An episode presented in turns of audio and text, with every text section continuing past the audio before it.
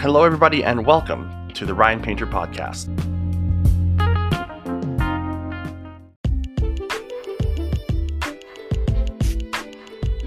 Today we sit down with BC United MLA for Surrey South, Elenore Sturko. We talk with Elenore about what it's like being an MLA, her time as a Royal Canadian Mounted Police officer spokesperson, her transition into the role of MLA, and how she views the similarities between her work as an RCMP officer and an MLA representing her constituents in the BC Legislative Assembly. Hey everyone, thank you so much for joining this episode. It is episode 7 of the Ryan Painter Podcast, and I'm recording this on New Year's Eve on the 31st of December as we close out 2023 and go into 2024.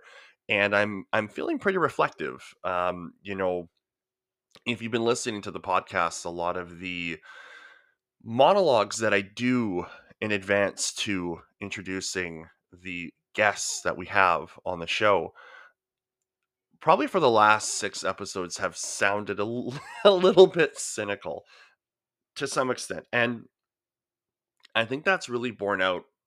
It's borne out in a lot. I think, you know, for much of the last 20 years, I've been, I was very much deeply embedded in politics in BC and Canada and locally too. And so much so that I lived and breathed it every single moment, and things that happened in the political world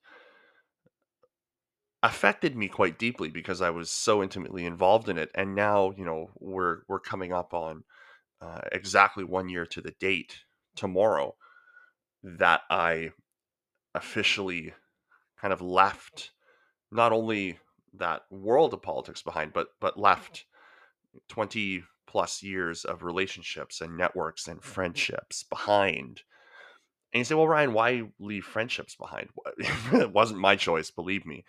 Unfortunately, in the political world, you're often seen as disloyal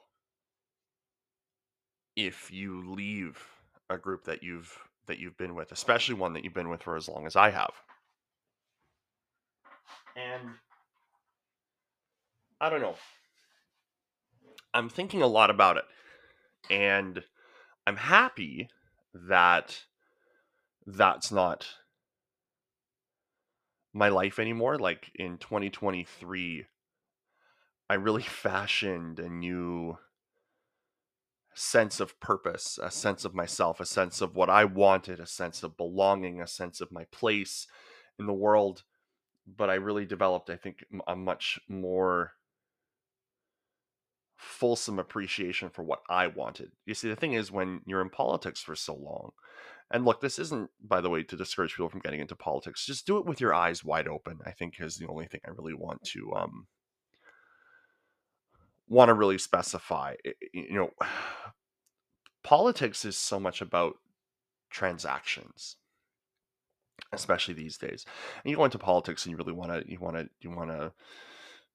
do well, you want to change things. There's a specific cause that you're really pushing for, and that's great. You know, it really is. And I'm not saying that in a patronizing way. It is. You know, I got into politics at a young age. I did because of the Northern Gateway pipeline and the environment, and what I saw was a real urgent need for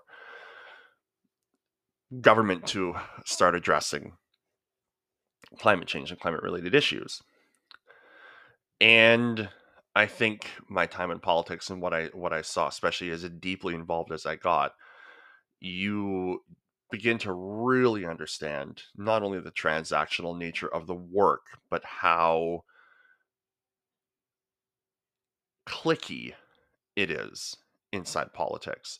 The groups that control things, that manage relationships, manage outcomes within political operations and political parties are very tight. They don't trust, and they don't bring people in. And that's, you know, maybe for good reason for them. The trust level that someone might come in and blow up the whole entire thing is maybe too much to risk. But I certainly found in my time that, you know, I got into politics largely because I was looking for a place to belong. When I was 16, you know, in that age, when you're in high school, you're still trying to figure a lot of stuff out. I was really dealing with a lot of anger issues at the time. I hadn't really come to the place where I discovered the depth of my mental health challenges, and my depression and my anxiety, which would eventually move into a suicidality. But when I joined, it was really seeking companionship with friends and seeking a place to belong.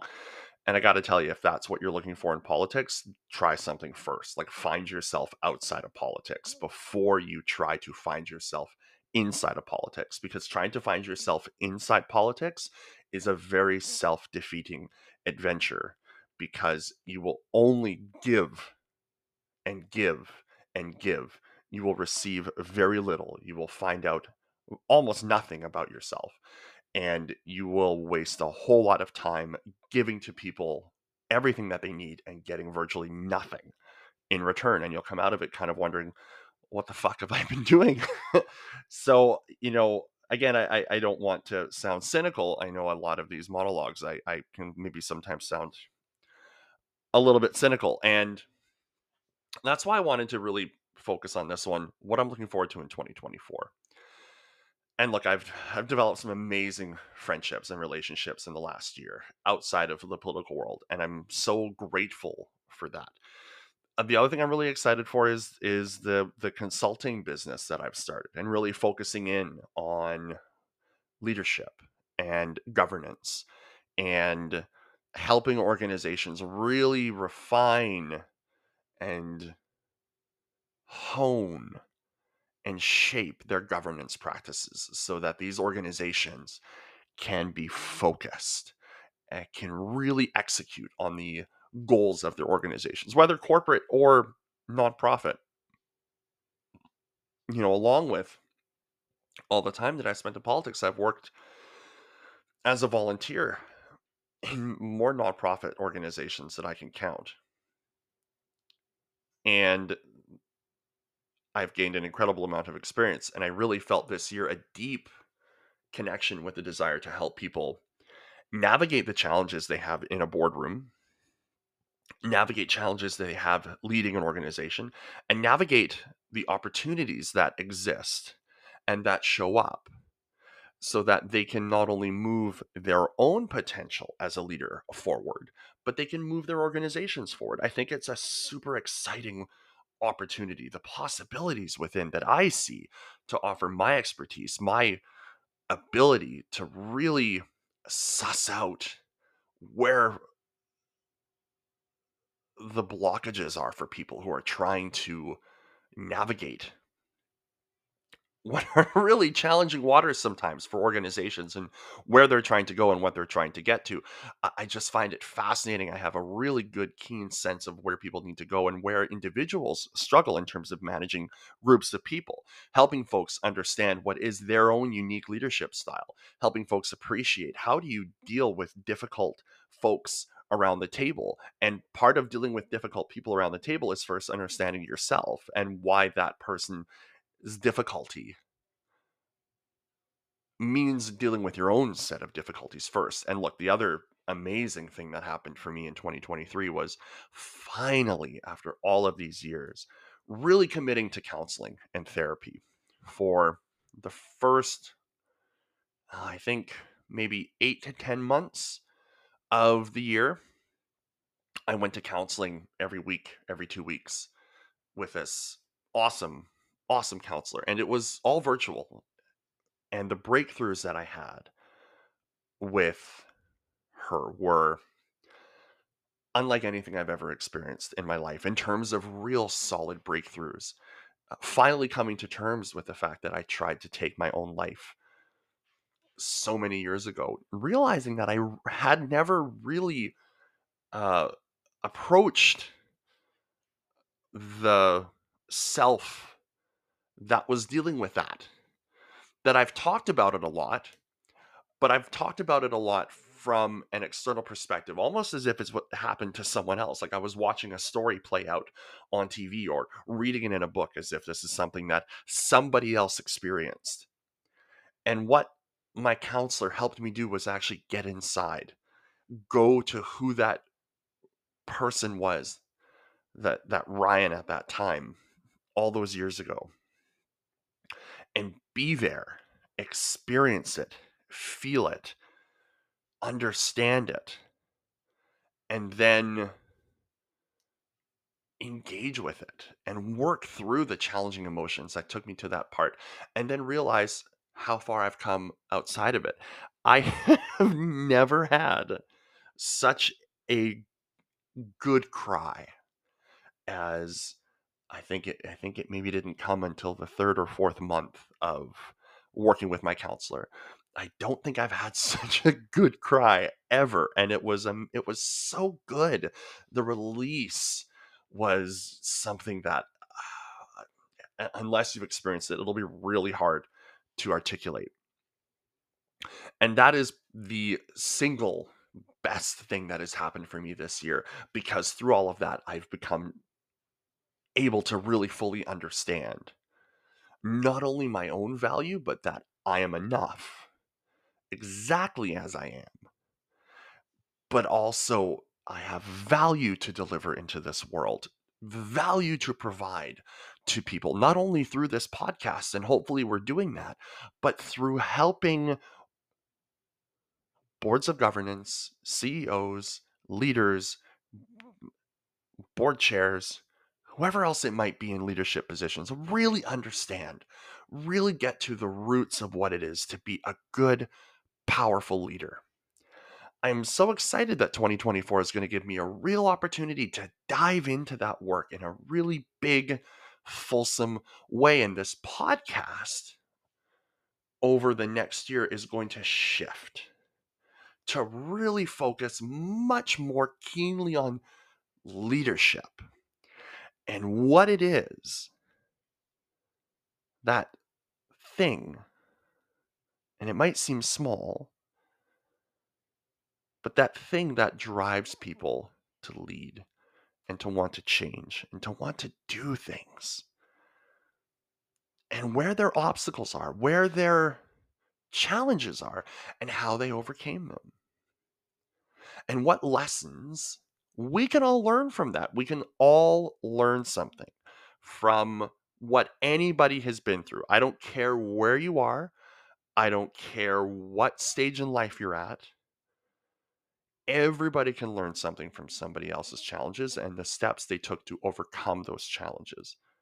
We're always learning, all of us. And so I'm really jazzed. I don't know if you can tell, but I'm really jazzed. I'm really excited for what it means. I've got an amazing guest already lined up for the first week of January. I've got a podcast in the can that I'm going to release that week. And I'm just really amped for what's coming in 2024, not just for this podcast, not just for my business, but for the connections that I know I'm going to be making with you and so many other people. I'm really feeling like I'm ready to deliver some major goodness into the world. And I'm excited. I'm excited. And I hope you are too. You know, I know that moving into New Year's can feel significant for folks, because there's that year change and that shift where people feel like, okay, here we go. We're going to start really strong. 2024 out the gate. It's going to be amazing. But every day can be that day for you. Every day is a chance to improve on something that might not have worked the day before. You know, I'm not perfect. I definitely got up late today, planning to get up, meditate, journal, pray, spend some time with God, and do the things that I do to get myself set for the day. Did I get up in time to do it this morning? I didn't. And that's okay. Tomorrow's another chance to do it. And I think for me, the big thing coming into 2024, I've talked about it before, is not just consistency, but it's gentleness, gentleness, gentleness with myself, gentleness with others in the outside world. And being okay with not being perfect and not getting it right. Nobody ever got to a place in their life where they had it all figured out. And I don't even know if anyone really feels that they've got it all figured out, because we're all human beings and we're all flawed in some very specific way. But those folks who have gotten to a point where maybe we see that they've got it all figured out, they didn't get there without making some mistakes and tripping up. And even maybe falling back a few times, you know, 2 steps forward, 1 step back is still 1 step forward, right? So I'm just, apart from rambling, I'm just really trying to articulate how thrilled I am that you're here with me, moving through this process as I communicate to you the plans for 2024. And as we bring on new, exciting, wonderful, awesome guests, revisit some previous guests that we've had from the last couple months, and look to what's going to be, I think, a great year for a lot of things. I really hope that, you know, we can look to the situation in the Middle East this year and hopefully see it wrap up. We absolutely need peace there. Peace first means Hamas putting their arms down, and I hope we can get that place to, you know, Hamas puts down their arms, releases all their hostages, surrenders, and hopefully some peace can come in the region. You know, is that going to happen this year? I don't know, but I enter today and I enter tomorrow and I enter 2024 feeling so full of hope and enthusiasm and excitement. And that will change too. I mean, there are going to be days, and you'll know this. There are days that you get up and you feel really inspired. And then there are days you get up and you just feel like you can't even get out of bed. Heck, that transition may slide in the same day. You might get up feeling really jazzed, and by noon you might just feel like shit and just want to go to bed. The key is, I think, to know that you are exactly enough right now as you need to be. But if you want to change, you have that opportunity every single day. If you want to do something different, you have that opportunity every single day. If you want to set on a new path and take a new direction, you have that opportunity every single day to do that. And 2024 is going to be the year. We're going to do some awesome stuff, and I can't wait. So let's dive in to today's interview with BC United MLA for Surrey South, Elenore Sturko. MLA Sturko, thank you so much for joining us today. I'm really, really excited that you're here. Thank you for having me on. Well, and it's a particular treat for me because you're actually the first elected politician on my podcast. So I'm especially high vibe right now. Okay, good. Well, I feel honored to be the first. I wanted to, I mean, just start, you know, we're going into the holiday season. You're elected. Do you find that you get much downtime in the holidays, or are you still very much kind of plugged in and doing your MLA spokesperson stuff, or are you able to kind of get some downtime and do family stuff? Well, I try to do as much family stuff as I can, but you know, the truth is, it's just sort of like when I was in policing, certain jobs never stop. They're sort of like a 24-hour a day, 7 days a week, even on Christmas kind of thing. You know, like a lot of people don't know a lot about the constituency work that we do. Mm-hmm. They see us elected officials in the legislature or maybe on the news, but a lot of the important stuff that we do is actually in our office. So I have, I have a crew of people that work in there who are awesome. Mm-hmm. And so someone, for example, maybe they received a really terrible cancer diagnosis, but they're super far down on a treatment list, and their doctor is asking for us to help expedite some services for them, maybe to get them to be able to go to the States, or even get mm-hmm. them higher up on health authority lists. So that can happen anytime, even when you're on vacation. So, yeah. You know, I'm always working, but there's a difference, like, you know, for today, I got my gym clothes under here after this interview. You know, I've made some time for myself to go and have some personal time, and I've purposefully booked off blocks of time for activities with my family. And then things that are more, kind of urgent, or like, you don't want to make someone wait, who's about either to lose their housing or they really need urgent healthcare and they need my help. I'm not going to tell them I'm on vacation. Yeah. I want to help them. And that's, the whole thing why I got into this gig is because I like helping people. So it doesn't really feel like work. It's so rewarding that it's just like this existence, it's a way of being, and it's fun. It can be tiring, but the payback in terms of the knowledge that I've actually helped someone is worth it. It is so worth it. I used to be a constituency assistant for 3 years here in Victoria from, I think it was 2013 till 2016. And I really, at the time, didn't really understand what happened in MLA offices and the amount of work that is done behind the scenes with, helping constituents who come in with various and sundry issues, and how a lot of times that constituency staff really kind of do act as that. I mean, they're at the front line, but in many ways, they're also kind of the last resort at the same time, too, in some ways. Like people... I always used to say people don't come to MLA offices for help unless they've exhausted every other option.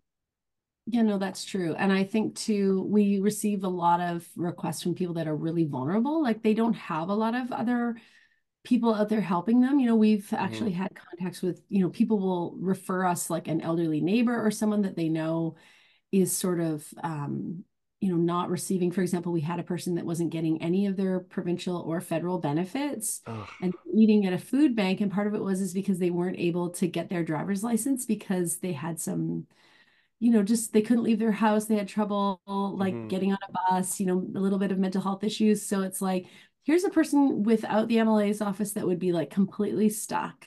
Yeah. And you start to realize actually I always felt lucky, when I would go to people's homes and I was a police officer and I'd see like how other people are living and, the struggles that other people have, and you feel really grateful for what you have personally. And even more so when I'm working as the MLA and with my constituency staff, and we see some of the circumstances that people are trying their best to navigate and sometimes really coming up against that sort of brick wall of bureaucracy. And you just, it's actually really, really a shame that we don't do more to promote the things that happen in the offices. It's not as exciting and wild as the stuff you see sometimes on the news, but the bulk of the like good work that's being done by MLAs, I would say, is a lot of it is in the constituency offices, because some of the things that people are dealing with that they may have not been able to get through without the constituency assistance, honestly, is it's pretty wild. They're the unsung heroes. They really are. They are. People don't know. They really see their MLA, but they don't know there's this like amazing team of superheroes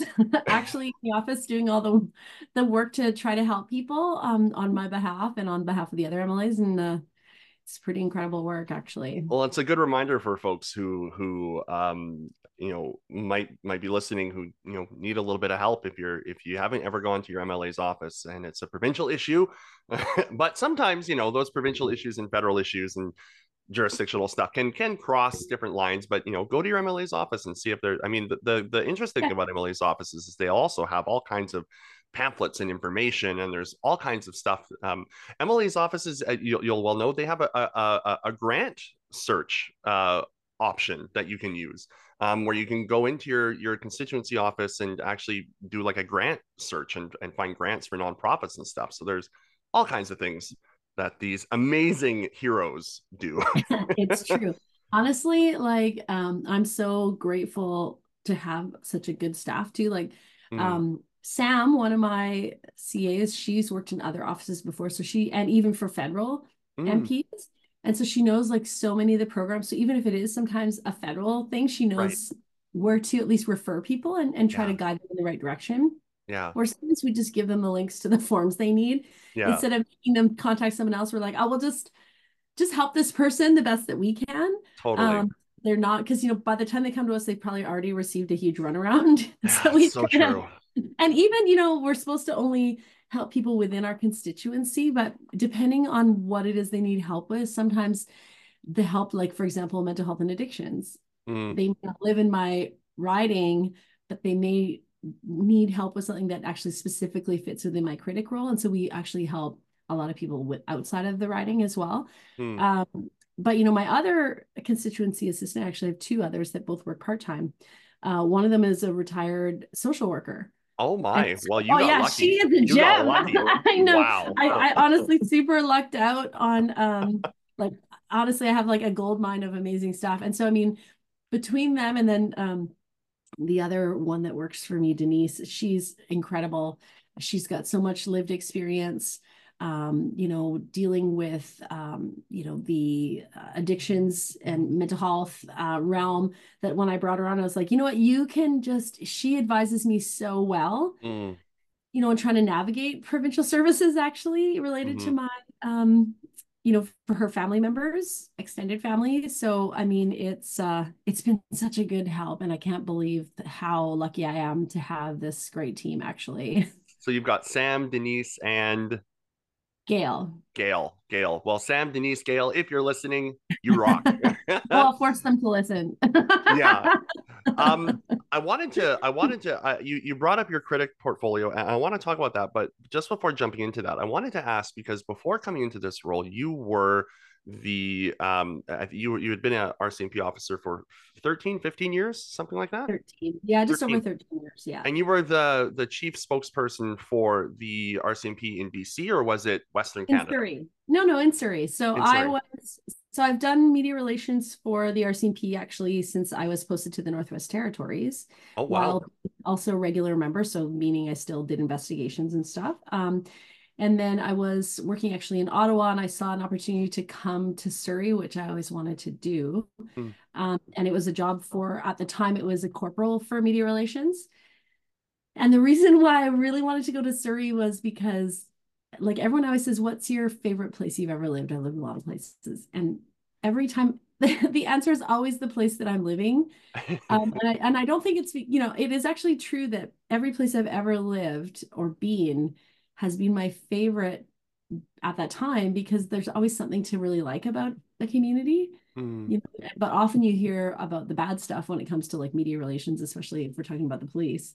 And I really saw coming to Surrey as an opportunity to try to, you know, I had seen what the crime stats were. They weren't that bad, but the reputation of Surrey at the time as being this like crime haven, you know, I was like, well, how do we change? Like, obviously it's the stats don't reflect what the perception is, you know, and so I really wanted to go there to see if I could help in terms of people's perception, and because I want people to feel safe, you know, it's not necessarily because you're just trying to make the RCMP shine, but truly, like, you know, it's concerning if people live in a community and they think it's unsafe, but the reality being that actually you're very safe compared to other BC cities, for example. Surrey is like among the safest, and so you know, so I went there for that, and, you know, being a police officer and working in communications, obviously I felt that helped me, because I, you know, don't get nervous in front of cameras, and I've had to speak to some pretty challenging subjects, but it's been good. And I loved my policing job, and being an MLA is kind of like that a little bit, you know, you get to help people, and not everybody is gonna like you. So welcome to life, though. People don't always like you in life, period. So that's just, yeah. I mean, it's on steroids as an elected official. I wonder, did you come to your work as a police officer first, or was it the communications and PR that went first? Well, actually, I have kind of a weird career path, because I actually started working at CFJC Television in Kamloops when I was like after high school.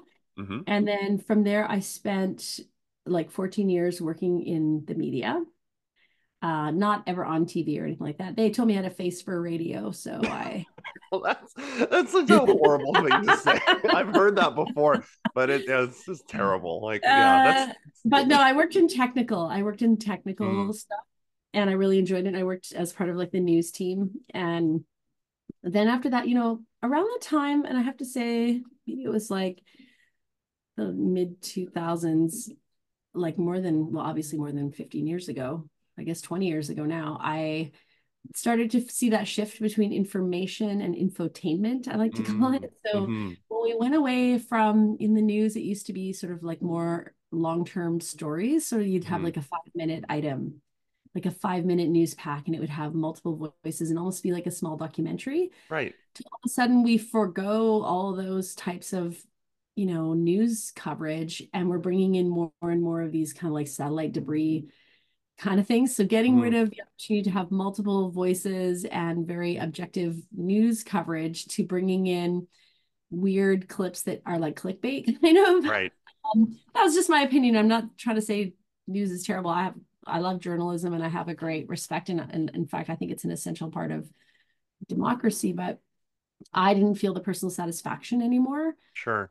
You know, that's all it was. And so I was like, I had always as a kid wanted to be like a soldier or a police officer, because I have like family connections in both those realms. Right. And so I left my job. I was a TV news like director, like doing technical for CBC North, doing Northbeat and Igalak, which Northbeat is English and Dene, and the other one is Inuktitut language news. Huh. And I left it and joined as a reservist to the Canadian Armed Forces, and then quit the CBC where I was working, and worked full-time as a reservist. So Class B reservist, working full-time on contract up north in the Northwest Territories, and doing like logistics and clerical work, because the military marches to the beat of paperwork. People don't know that. It's a true story. And, and then from there I joined the RCMP. So I would say like I never intended to do media relations for the RCMP. It was one of these things where in a way I was kind of voluntold, because they knew I had experience. And at the time, the Northwest Territories RCMP needed a hand with, you know, with communications and making sure that the public trust could be built up a little bit higher than it had been. And so I was asked to do that. Mm-hmm. And I enjoyed it. And, you know, like I found my knack a little bit, you know, because I could combine things that I loved. I loved policing, and I also loved being able to help inform the public. Like that was the part of the being in TV news stuff that I did like, was being able to be this conduit of information that people could know and trust, and all that kind of stuff. So yeah, so I loved it. And then, you know, I guess sort of it went from there. Yeah. Well, and now here you are, MLA, representing the place that you most recently found yourself working as an RCMP member. It's funny where things take you. I had actually my stepdad was an auxiliary RCMP officer when they ran their auxiliary program. And he had actually won an award. He still has the crystal plaque, for like the most hours in Canada, I think, because he just loved it. It was, I think if he could go back, I think he would want to be an RCMP officer, because it just provided him with so much fulfillment, knowing we were living in Vernon at the time, and knowing that he was giving back to his community. It gave him so much pride to do that work. You know, policing is such an adventure. I think it wouldn't matter if you're in the RCMP or municipal force or whatever, but I mean, going to people's houses, and maybe this sounds creepy, but going to people's houses and then getting a look inside different lives. Yeah. Is so interesting and so informative. I remember I was helping on a homicide investigation, and I had to go and do view questionnaires at an entire apartment, and the homicide took place between Christmas and New Year's. And so when I was going door to door to do canvassing with the team I was on, I got to see in like, you know, like 350 different apartment units and go inside. And it was mostly low income housing as well. And, you know, here I was with my own children, you know, falling on the ground crying because their lollipop was the wrong color, versus going into someone's house. It was like a large family, very small accommodations, very meager, you know, belongings and stuff, and just, you know, but still happy and thriving as families. And it just made me really recognize, you know, that the struggles that people go through, and, you know, how, you know, I'm very fortunate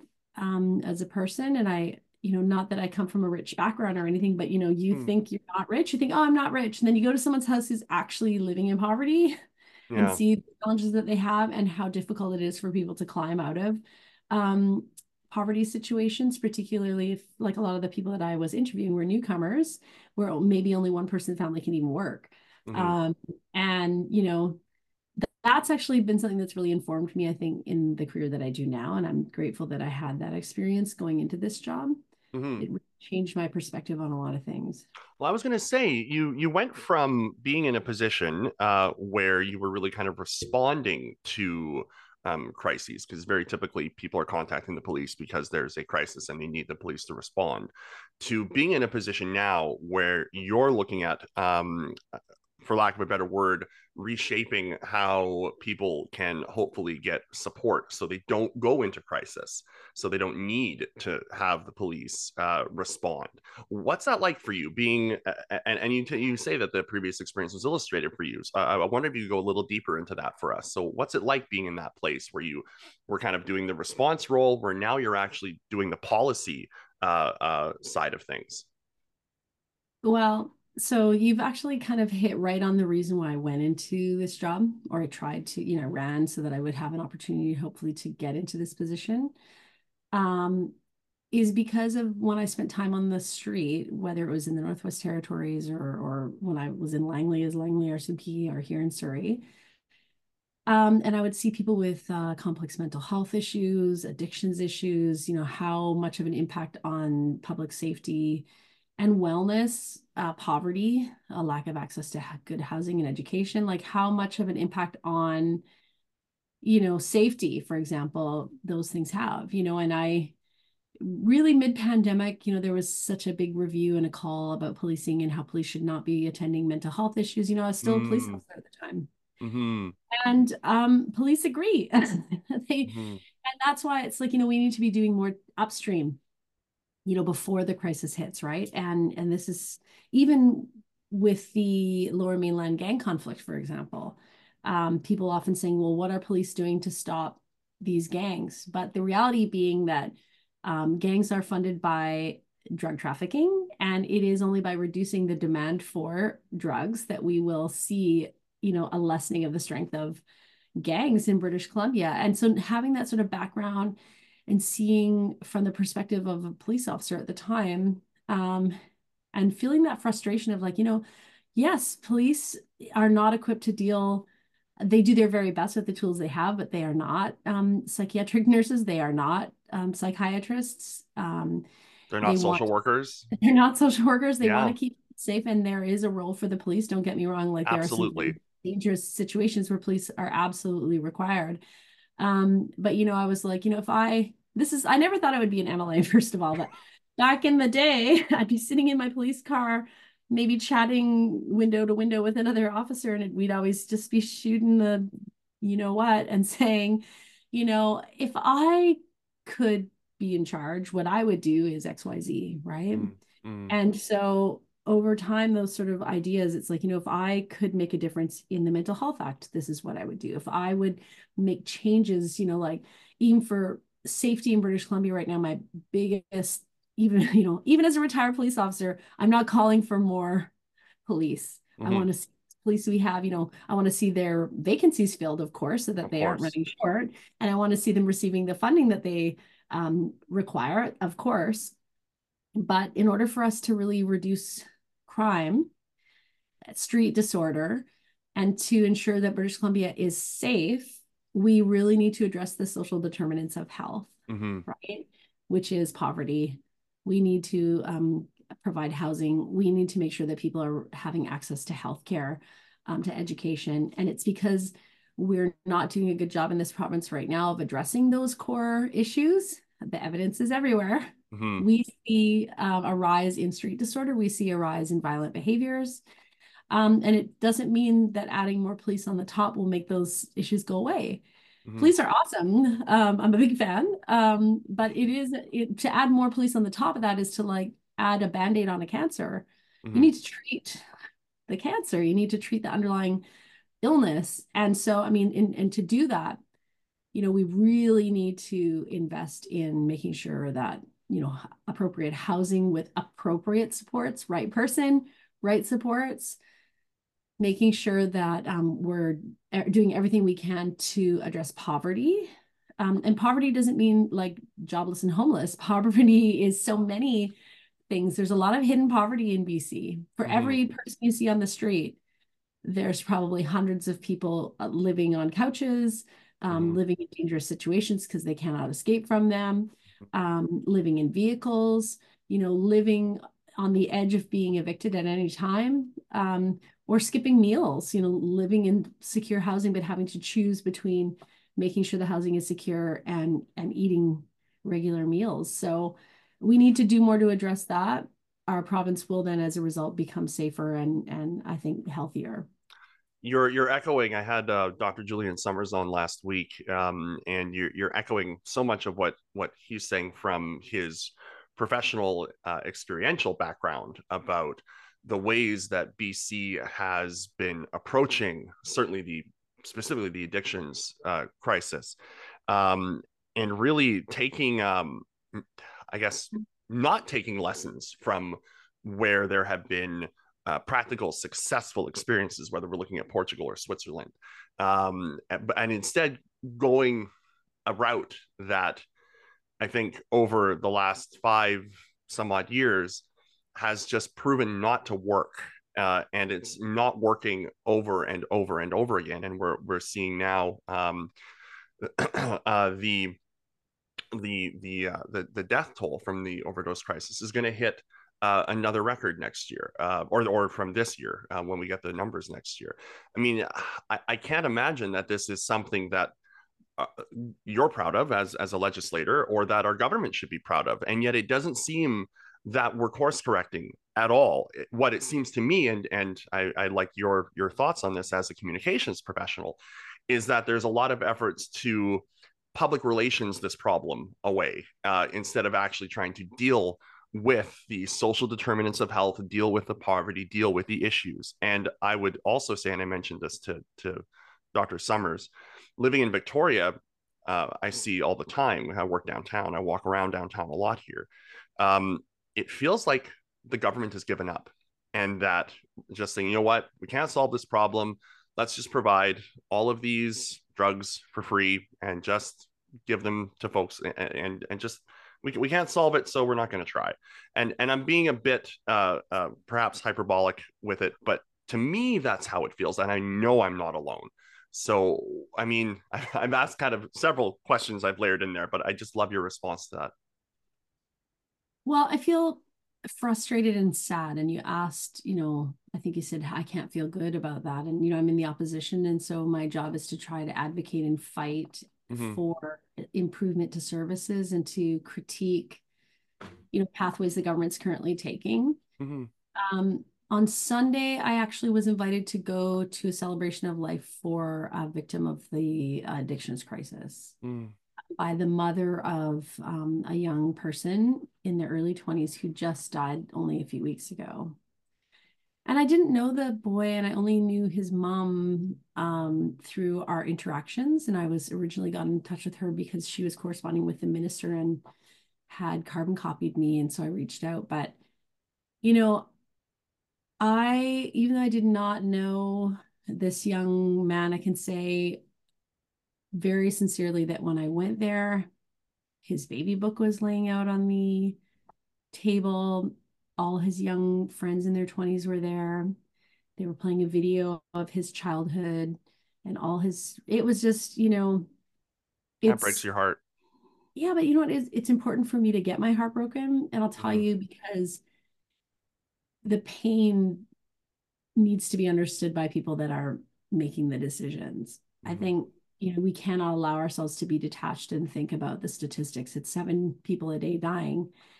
But for this family whose son this is the only person, you know what I mean? This was their loved one. And when I was in the room and I saw how many other people were there, and young people, like the ripple effects that every single death has. It's not just 7 people a day that lose their lives. It is 7 networks of families, friends, and, you know, extended, you know, people within BC that get affected every single day, and the trauma that goes along with that. And then any subsequent mental health or addiction services needed for those affected people. And so I am so grateful when people reach out and include me, and they're not forcing me to see their pain. They're allowing me to participate in their grieving and in their process, and to understand that I also do my best to find out how that overdose ended up happening so that we can find out. Like in this case, actually, this person died of diverted safe supply. Ugh. They died of a methadone overdose. It was not their methadone. It was diverted from another person and then they overdosed on it. So knowing that gives me pathways to look into, to investigate. And I guess that's a crossover from my old job. When I see something, I like to investigate. And then I like to see if there are recommendations in my mind where, how could we have changed this trajectory to protect these, you know, vulnerable people? So for me, one of the things that's really, really, I guess, upsetting is that I do not see the current government working as though we're in an emergency. Mm-hmm. You know, you asked me earlier about, you know, my career path, and I mentioned I was in the military and I worked in like the logistics branch was my branch. Mm-hmm. And if I was the minister right now, and I don't care if they listen to this and copy this exactly, do this, this is, I would be working as though I was in a natural disaster. You know, you saw the teams boom during the flooding. Remember the catastrophic events that we had in the valley. That's right. When, you know, or that atmospheric river came through and washed out bridges. Atmospheric river, and we had all the, you know, and the highways. Boom, we've built them. Yeah. Incredible work to build back the Coquihalla in months. Mm-hmm. You know, but we have 7 people a day dying, and there was more than just over a week ago an announcement again, a re-announcement by David Eby and Jennifer Whiteside about the road to recovery at St. Paul's Hospital, which is a good program. I'm not here to slag, you know, that concept of that program. But what I will say is that I find it disgusting that the announcement said that it wouldn't be done being built for another almost 18 months, the program rollout. So how many people between now and even a year from now will have passed away? Yeah, at the rate of 7 people a day in British Columbia. You know, it's far too small of a rollout. It's taking far too long. When we were in COVID, think about it. We had, you know, it's like, boom, overnight, a massive, you know, Quonset hut would be set up, tent, with you could like drive in and get your testing kits, and you could go and get, you know, they had vaccine clinics set up overnight with firefighters helping administer them. And it was like a little army. Yeah, we showed that during COVID, we could pivot government to act. Yeah. Oh, absolutely. And, you know, to save lives and to protect people. Absolutely. Like, these are the things that we need to do. But we've been in a public health emergency for the opioid crisis now for like 7, almost 8 years. Yep. And I haven't even seen any glimmer of similarity between responses. And I'm like, very, very, I'm disgusted, actually. It's so frustrating and disgusting. Particularly when there are things that we could actually be doing. Like I last week asked for, you know, an immediate implementation of a virtual opioid dependency program. That's right. You did. Yeah. I remember reading that press release. Mm-hmm. Yeah. And one of the things is in my health authority where I live, a significant number, in fact, the greatest number of people who are losing their life to overdose are people within their own homes who may be using alone. And the same group who feels the shame and maybe using alone probably is not as likely also to go to a doctor's office or a walk-in clinic. And we know like 1 in 5 people still don't have a doctor. Yep. So virtual opioid access to an online addictions clinic. So we're not talking about just even getting any doctor to walk in isn't necessarily going to be a specialist, but having a virtual opioid dependency program where a person can actually get treatment medications same day on demand anywhere in British Columbia is, in my opinion, something that especially can address those individuals who are inside their home right now, and people don't even know that they're using drugs and they're at risk right now of dying. We need to make sure that people can discreetly get these specialized services. It sounds like there's solutions. Like there's things that we can be doing right now. In my opinion, yes. Why aren't we doing them? Well, I'm not in government. If I had the power, listen, Ryan, there are things that I would be ready to go today, and things that And they're not like wild and crazy things, you know, mm-hmm. they are things that I feel could be effective. I sort of have a new sort of like little catchphrase, I guess. I like to say that it doesn't have to be perfect to be effective, right? You don't have to wait for an entire hospital to be built to give someone first aid, right? Mm-hmm.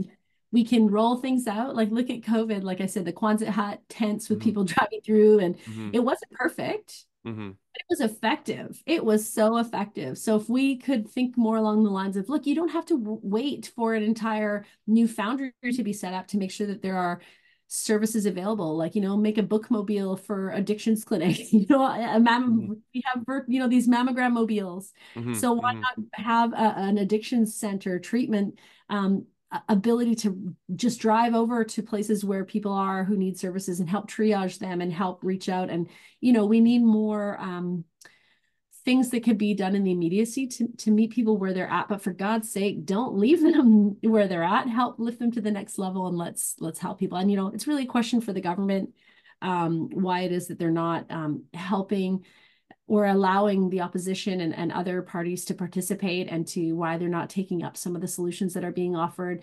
You know, the only thing I can think of is that it's pure politics. But, you know, in any conversation that I've had, even recently, I had a conversation with the Minister for Mental Health and Addictions, and I said I'd be willing to get together to talk about what I, you know, envisioned for a virtual opioid dependency program, but she shot me down. So that's just so not surprising, but...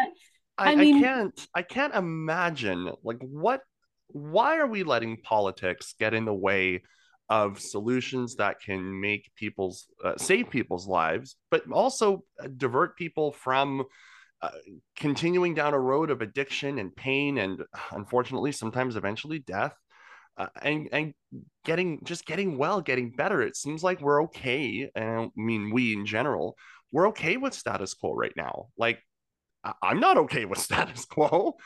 Well, I mean, politics and belief systems do have a role. So, you know, as much as we say we shouldn't politicize, you know, we represent people with certain points of view, mm-hmm. right? So, and there are things that between the opposition and the government, we don't necessarily see eye to eye on. We want to see more emphasis on treatment and recovery.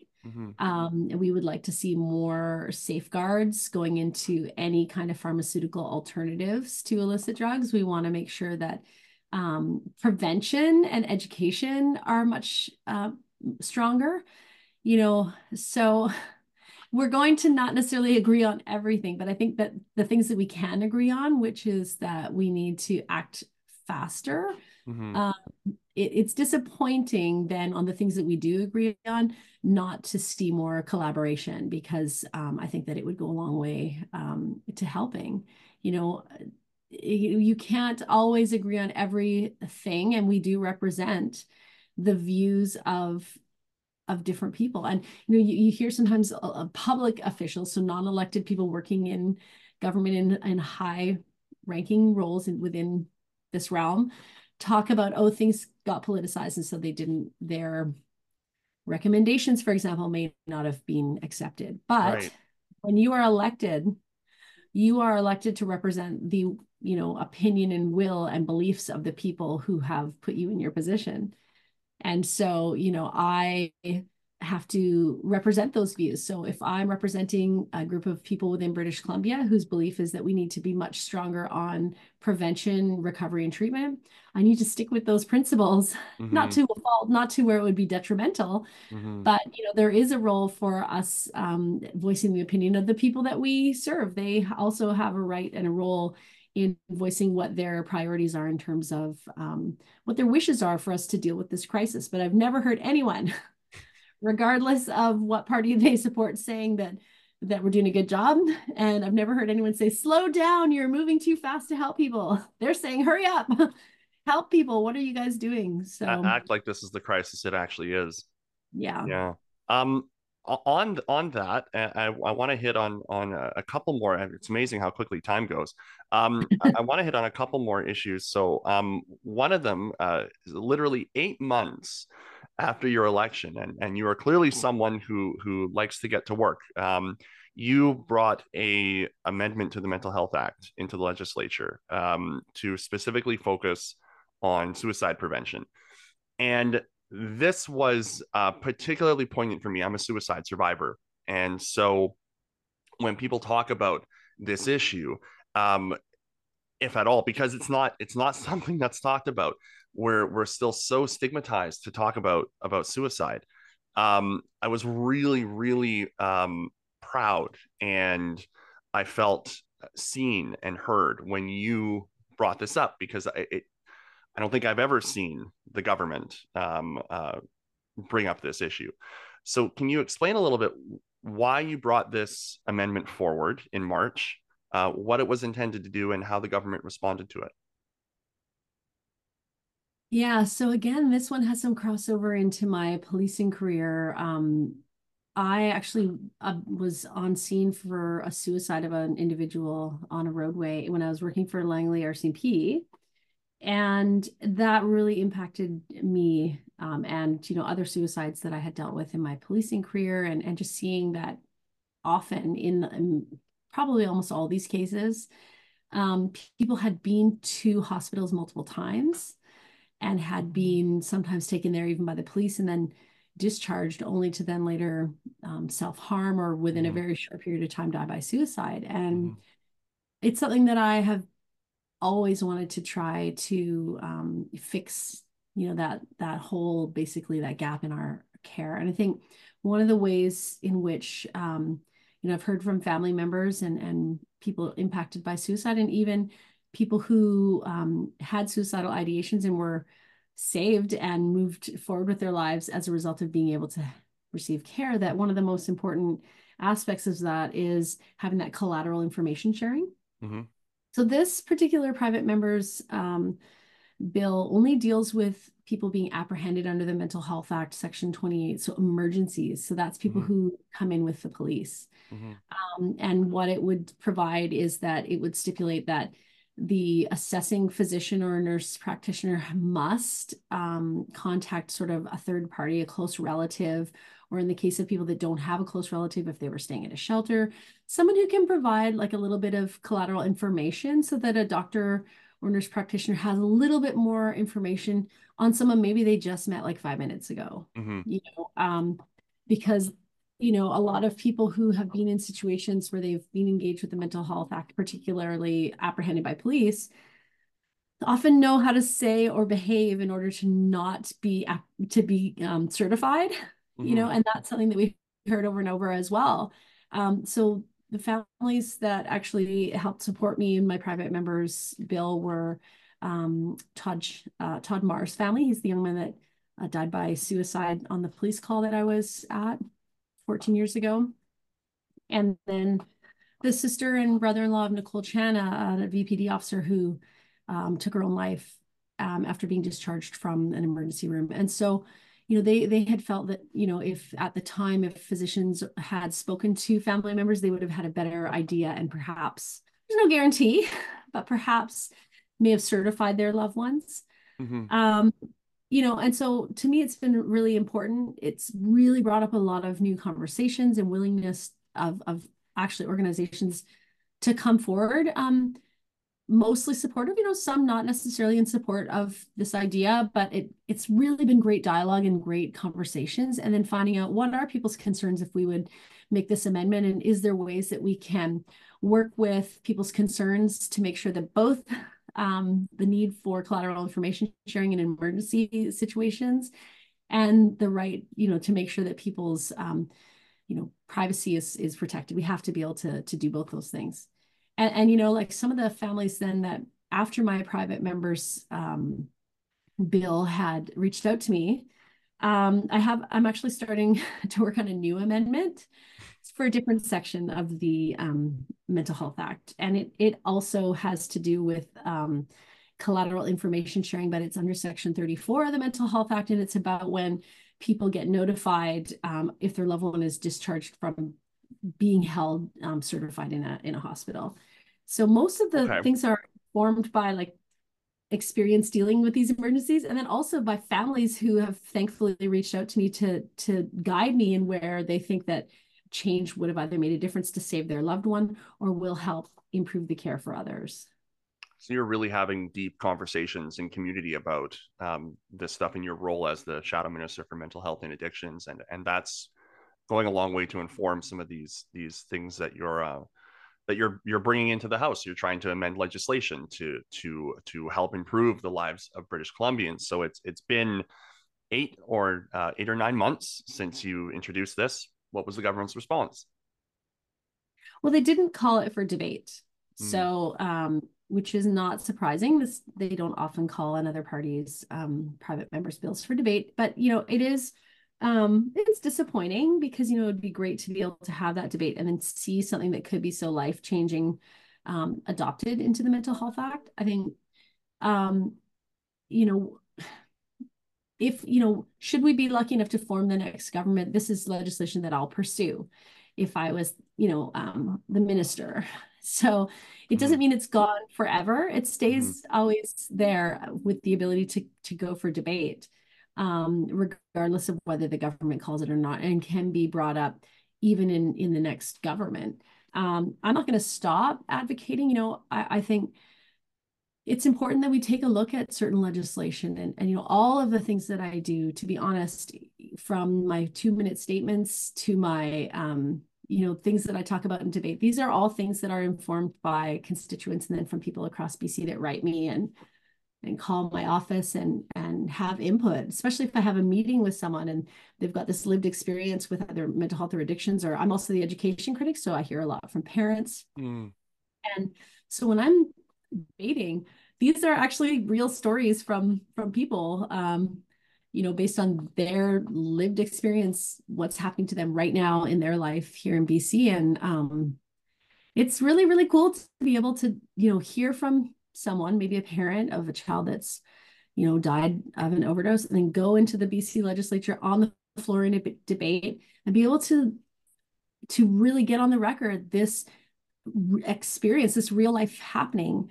in our province, and talk about that issue in the real context of an actual British Columbian that's been impacted by what's happening. I want to ask about mental health more. I don't know if it's more generally or more specifically. I'll let you decide.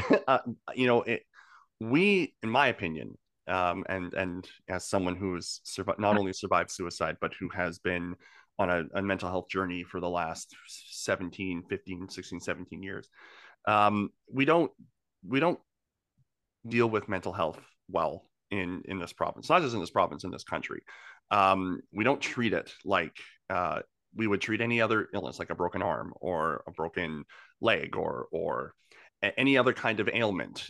We treat it still very much like it's alien, as if it's the person's fault for having a mental health issue. And I can remember when I first moved to the island. I lived in Sydney.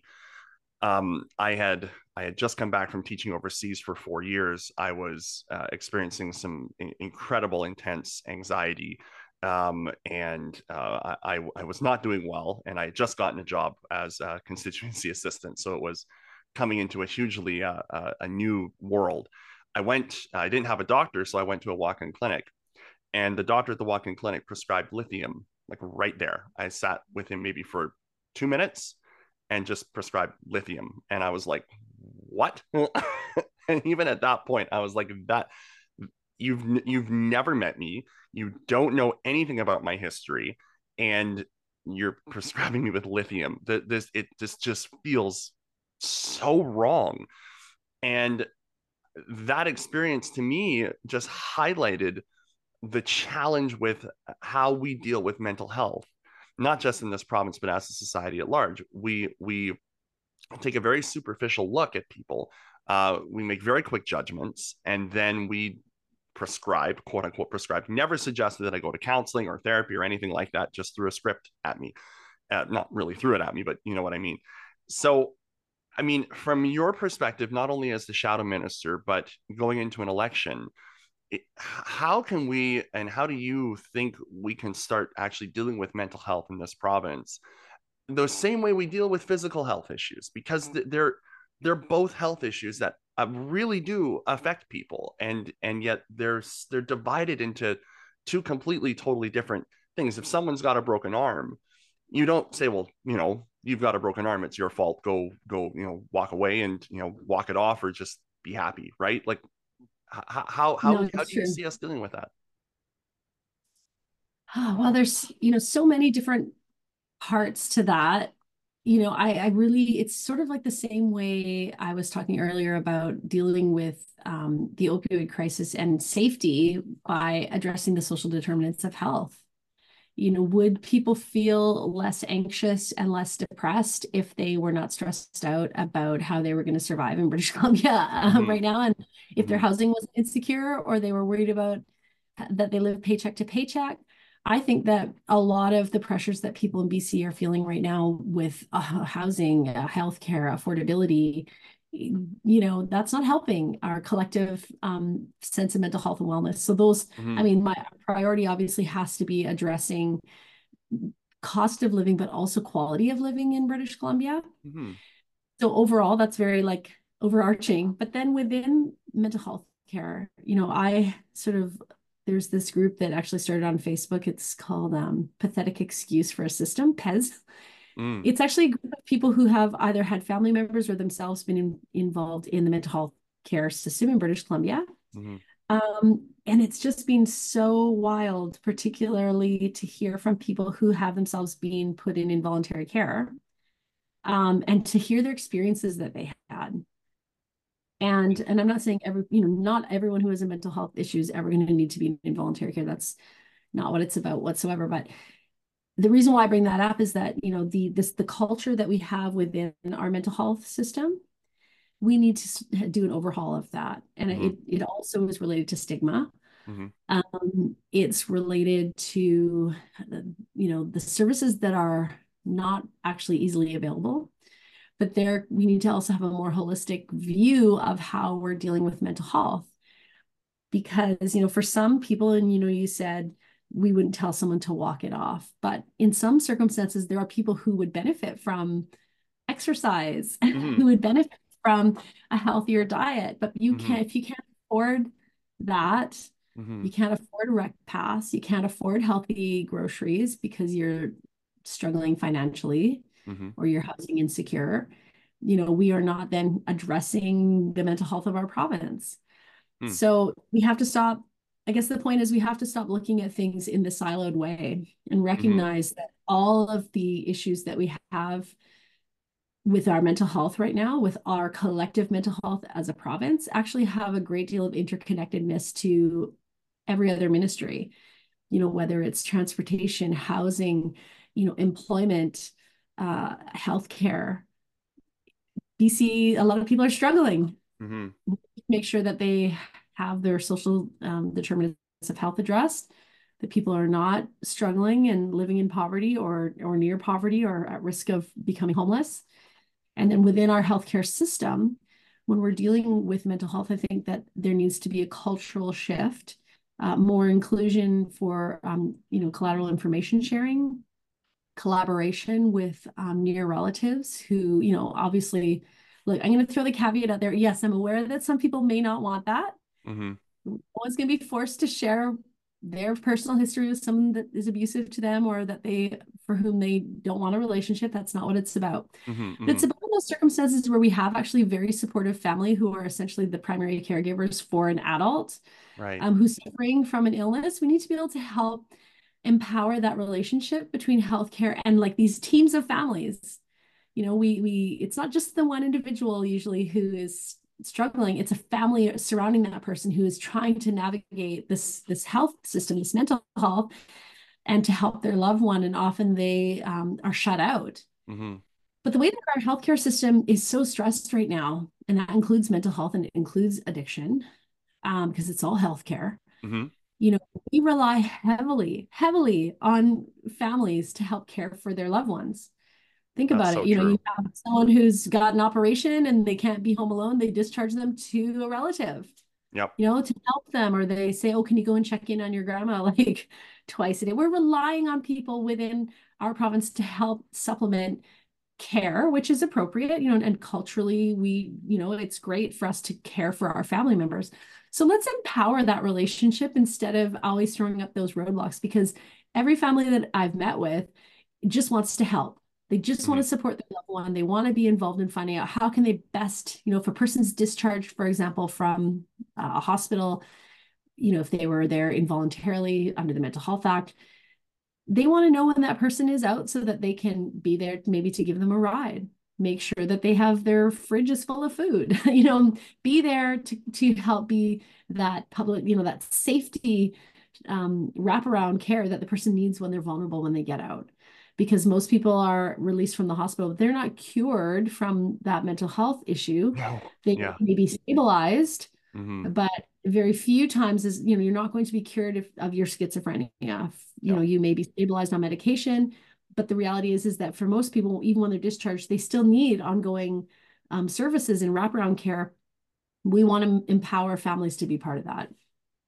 Do you think that there needs to be a look at maybe rolling mental health care into the public healthcare system? And I ask that because you do hear people talking about that, but at the same time, I kind of think we can barely manage our publicly funded healthcare system as it is. And then we want to roll. And again, I'm not saying it's not a good idea, but we're not in a place right now where, you know, we've got 1 million Canadians who don't have a family doctor. And if we start rolling mental health care into that, holy crap, it's like the system will, it's already imploding. It will just disintegrate. But family doctors don't have to do all the mental health. So even if we, let's say we did. So I'm a person who has benefited because I'm a veteran from the RCMP and the military. So all of my, I'm so lucky, and I recognize this and why I'm a huge advocate for free treatment and mental health and all that is because it was free for me. Yeah, right. It was free for me and will be free till I'm dead. You know, I'm blessed, I'm lucky. If it wasn't for the access to services and not having to pay, you know, I think that I wouldn't be in the same place I am today. And I want that same benefit for everybody. I would love to provide that for everybody. You know, it shouldn't be exclusive. I think if you need help, and we should be taking care of people. So don't forget, even if it did get rolled into healthcare, family doctors are not necessarily the ones that will suddenly be burdened with having to do all this work. Right. There are registered psychologists, and there are clinical counselors, and there are other people, because not everybody's going to need a psychiatrist, right? Not everybody is going to need even a psychologist, right? So there can be other, you know, some people, it's just like treatment for addiction. Some people go to AA and that's enough. Some people need bed-based treatment. Other people, you know, are fine with going to a counselor. Dealing privately with their addictions issues, you know, so it's going to not be, it's not one size fits all, you know what I mean? Like it's. Yeah. So it really, like, making it a holistic. Yeah. But, you know, and bringing mental health services, you know, closer aligned with our healthcare, you know, it is healthcare. It is. Yeah. Mental health is health.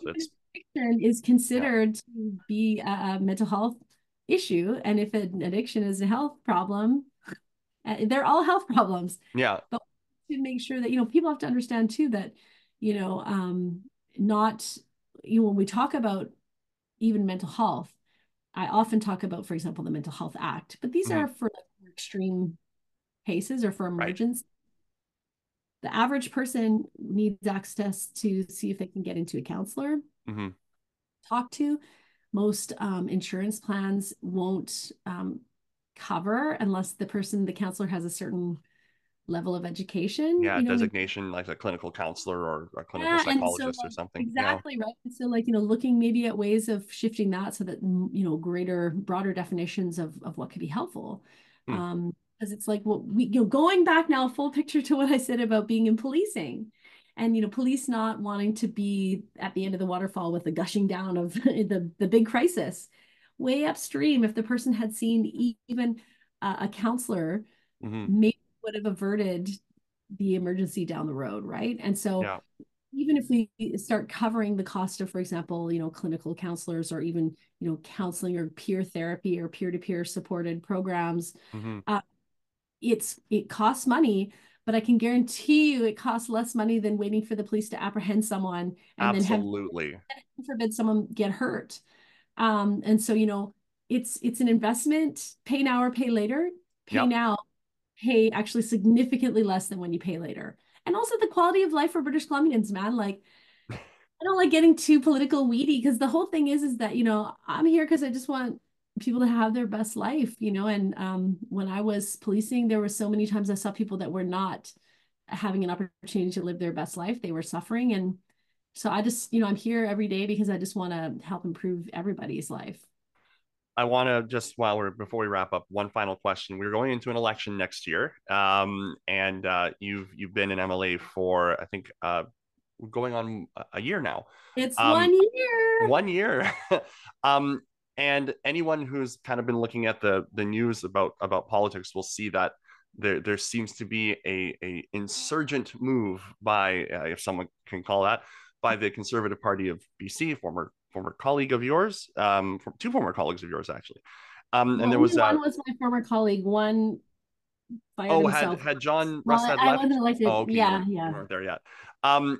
And thank you for clarifying that. It's always hard to keep track of these things. Yeah, no.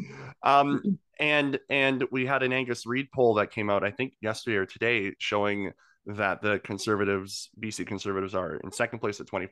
BC United is at 20%.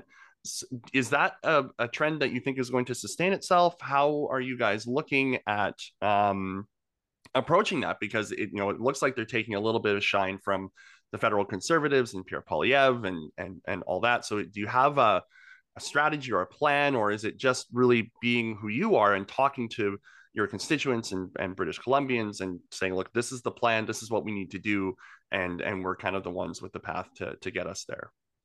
Yes. Okay. Yeah. Answered. No, yeah, I am working extremely hard. There's things that I want to achieve and conversations that I want to have, even if the legislation, for example, that I brought forward and that I plan to bring forward in the spring, even if those things do not get passed, my goal is that before the next election, I want to make sure and work as hard as I can to have as many and advocate for as many people as I can, because you do not know what the future will hold. Mm-hmm. But I want to make hay while the sun shines and do my absolute best to, you know, I had certain objectives and I want to make sure I get those objectives complete. That being said, you know, I work hard every day to make sure that I'm listening to even voices of dissent. Mm-hmm. Within my riding, to make sure that their opinions are heard and also considered. I'm doing my best to, you know, hopefully the people that, you know, elected me last time, hopefully my riding is pleased with the work that I'm doing and in my constituency, and I'll keep working as hard as I can to earn their trust and to hopefully win their support and maintain my seat in the legislature. But, you know, I don't think that there's anyone who can have a crystal ball. Does mm-hmm. it worry me, concern me? It does, because, you know, there's so much more that I think that we can do. And I am proud of the things that our party stands for, particularly with the public safety and addictions and mental health. Mm-hmm. And so I'm going to work as hard as I can to make sure that people, you know, we can win as many seats as possible and hopefully form the next government. But I think it would be a mistake to say that polls are not concerning. I think, you know, it's hard to know, like, I'm not sure if you've ever been called by someone polling. You know, they're generally pretty small sample sizes. Mm-hmm. And I'm not trying to say that they don't matter. They do matter. Mm-hmm. You know, well, anyone who looks at the 2013 election will know that polls are not always right. they're not always right. But, you know, I think that you don't want to make the mistake of being arrogant either and saying that they don't matter. I think that, you know, perhaps where I need to do a better job is to make sure that people do know what our policies are and, you know, where can I do myself work harder to make sure that, you know, people have an idea of what they would be voting for if they vote in BC United as a government. Mm-hmm. And, you know, I'm just really working hard, and I know that all the other MLAs that I work with and candidates that are now announced are working hard too, just to continue doing what we can. You know, my job is not to worry about the BC Conservatives, and my job is not to, you know, try and formulate every plan about how I'm supposed to defeat them, because truly my job right now, I'm getting paid by the public mm-hmm. to represent their interests and to to try to fight for what I think, you know, or what they think is right, and what is not working in BC. And so I'm really focused on that. And I hope that the community members that I represent, I hope that they're happy with my representation and choose to continue allowing me to do that. Well, Elenore, I've been in politics for a long time, working inside and outside of the system. And I tell you, I've worked with a lot of politicians and seen a lot of them work. I've been immensely impressed, and I'm not just blowing smoke. I'm being quite honest. You come at this work with a genuine determination, a focus to do good. I don't think I've ever seen you let partisan politics get in the way of what you're there to do, which, and you know, if anyone who's listened to this podcast interview can clearly see, it's to do what's best for your constituents and British Columbians at large. So I sincerely hope that we get the honor of having you as one of our MLAs in the province of BC for many more years to come, because I think we need you there. Oh, thank you. And you know what? It's been such a like an honor, and I feel so many times. I can tell you that there's not a day that goes by when I'm in the public. It doesn't even matter if I'm in my constit or not. People will stop me even when I have disgusting sweatpants, no makeup, you know, picking up some like weird, you know, products at the store or whatever. They will still stop me. And they just say, thanks for representing, you know, thank you for being our person in Victoria. And that's just like, that's a good feeling. It is. And it makes me so proud. I think there is no greater feeling than knowing that you have a chance to make things better for people. And so, yes, I do hope that I get that chance again. And, you know, I'll be working hard to make sure that that happens. MLA Elenore Sturko from Surrey South, BC United MLA, thank you for joining me for this podcast. And I hope that we can connect in the new year, although I know in the new year you'll be very, very busy. But if we've got time, I'd love to connect with you. But in the meantime, best of the holiday season to you and your family, and be safe and enjoy your New Year's festivities. Okay, thanks. You too. Take care.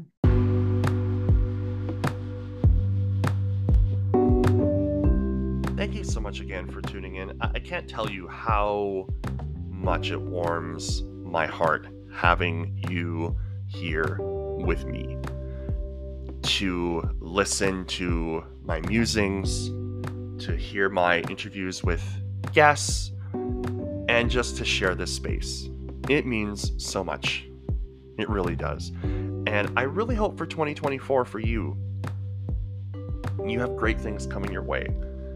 Because you really do deserve great things. You absolutely do. And so I hope you have great things coming to you in 2024. And if you're starting off 2024 in a challenging place, as I know some of you are, that's okay. That's okay. It will improve. It will get better. Hold on to the hope that things will get better, that things will improve, because it will. It might not feel like it right now. It might not seem like it right now, but things will get better. They absolutely will. I know this. I have seen the very darkest side of existence, and I know that that can be overcome. So I hope that you have the best 2024 that you can possibly have. I cannot wait to see you again, to be here with you again in the new year. And I really look forward to bringing you more awesome interviews, commentary, and great things in the year to come. Happy New Year.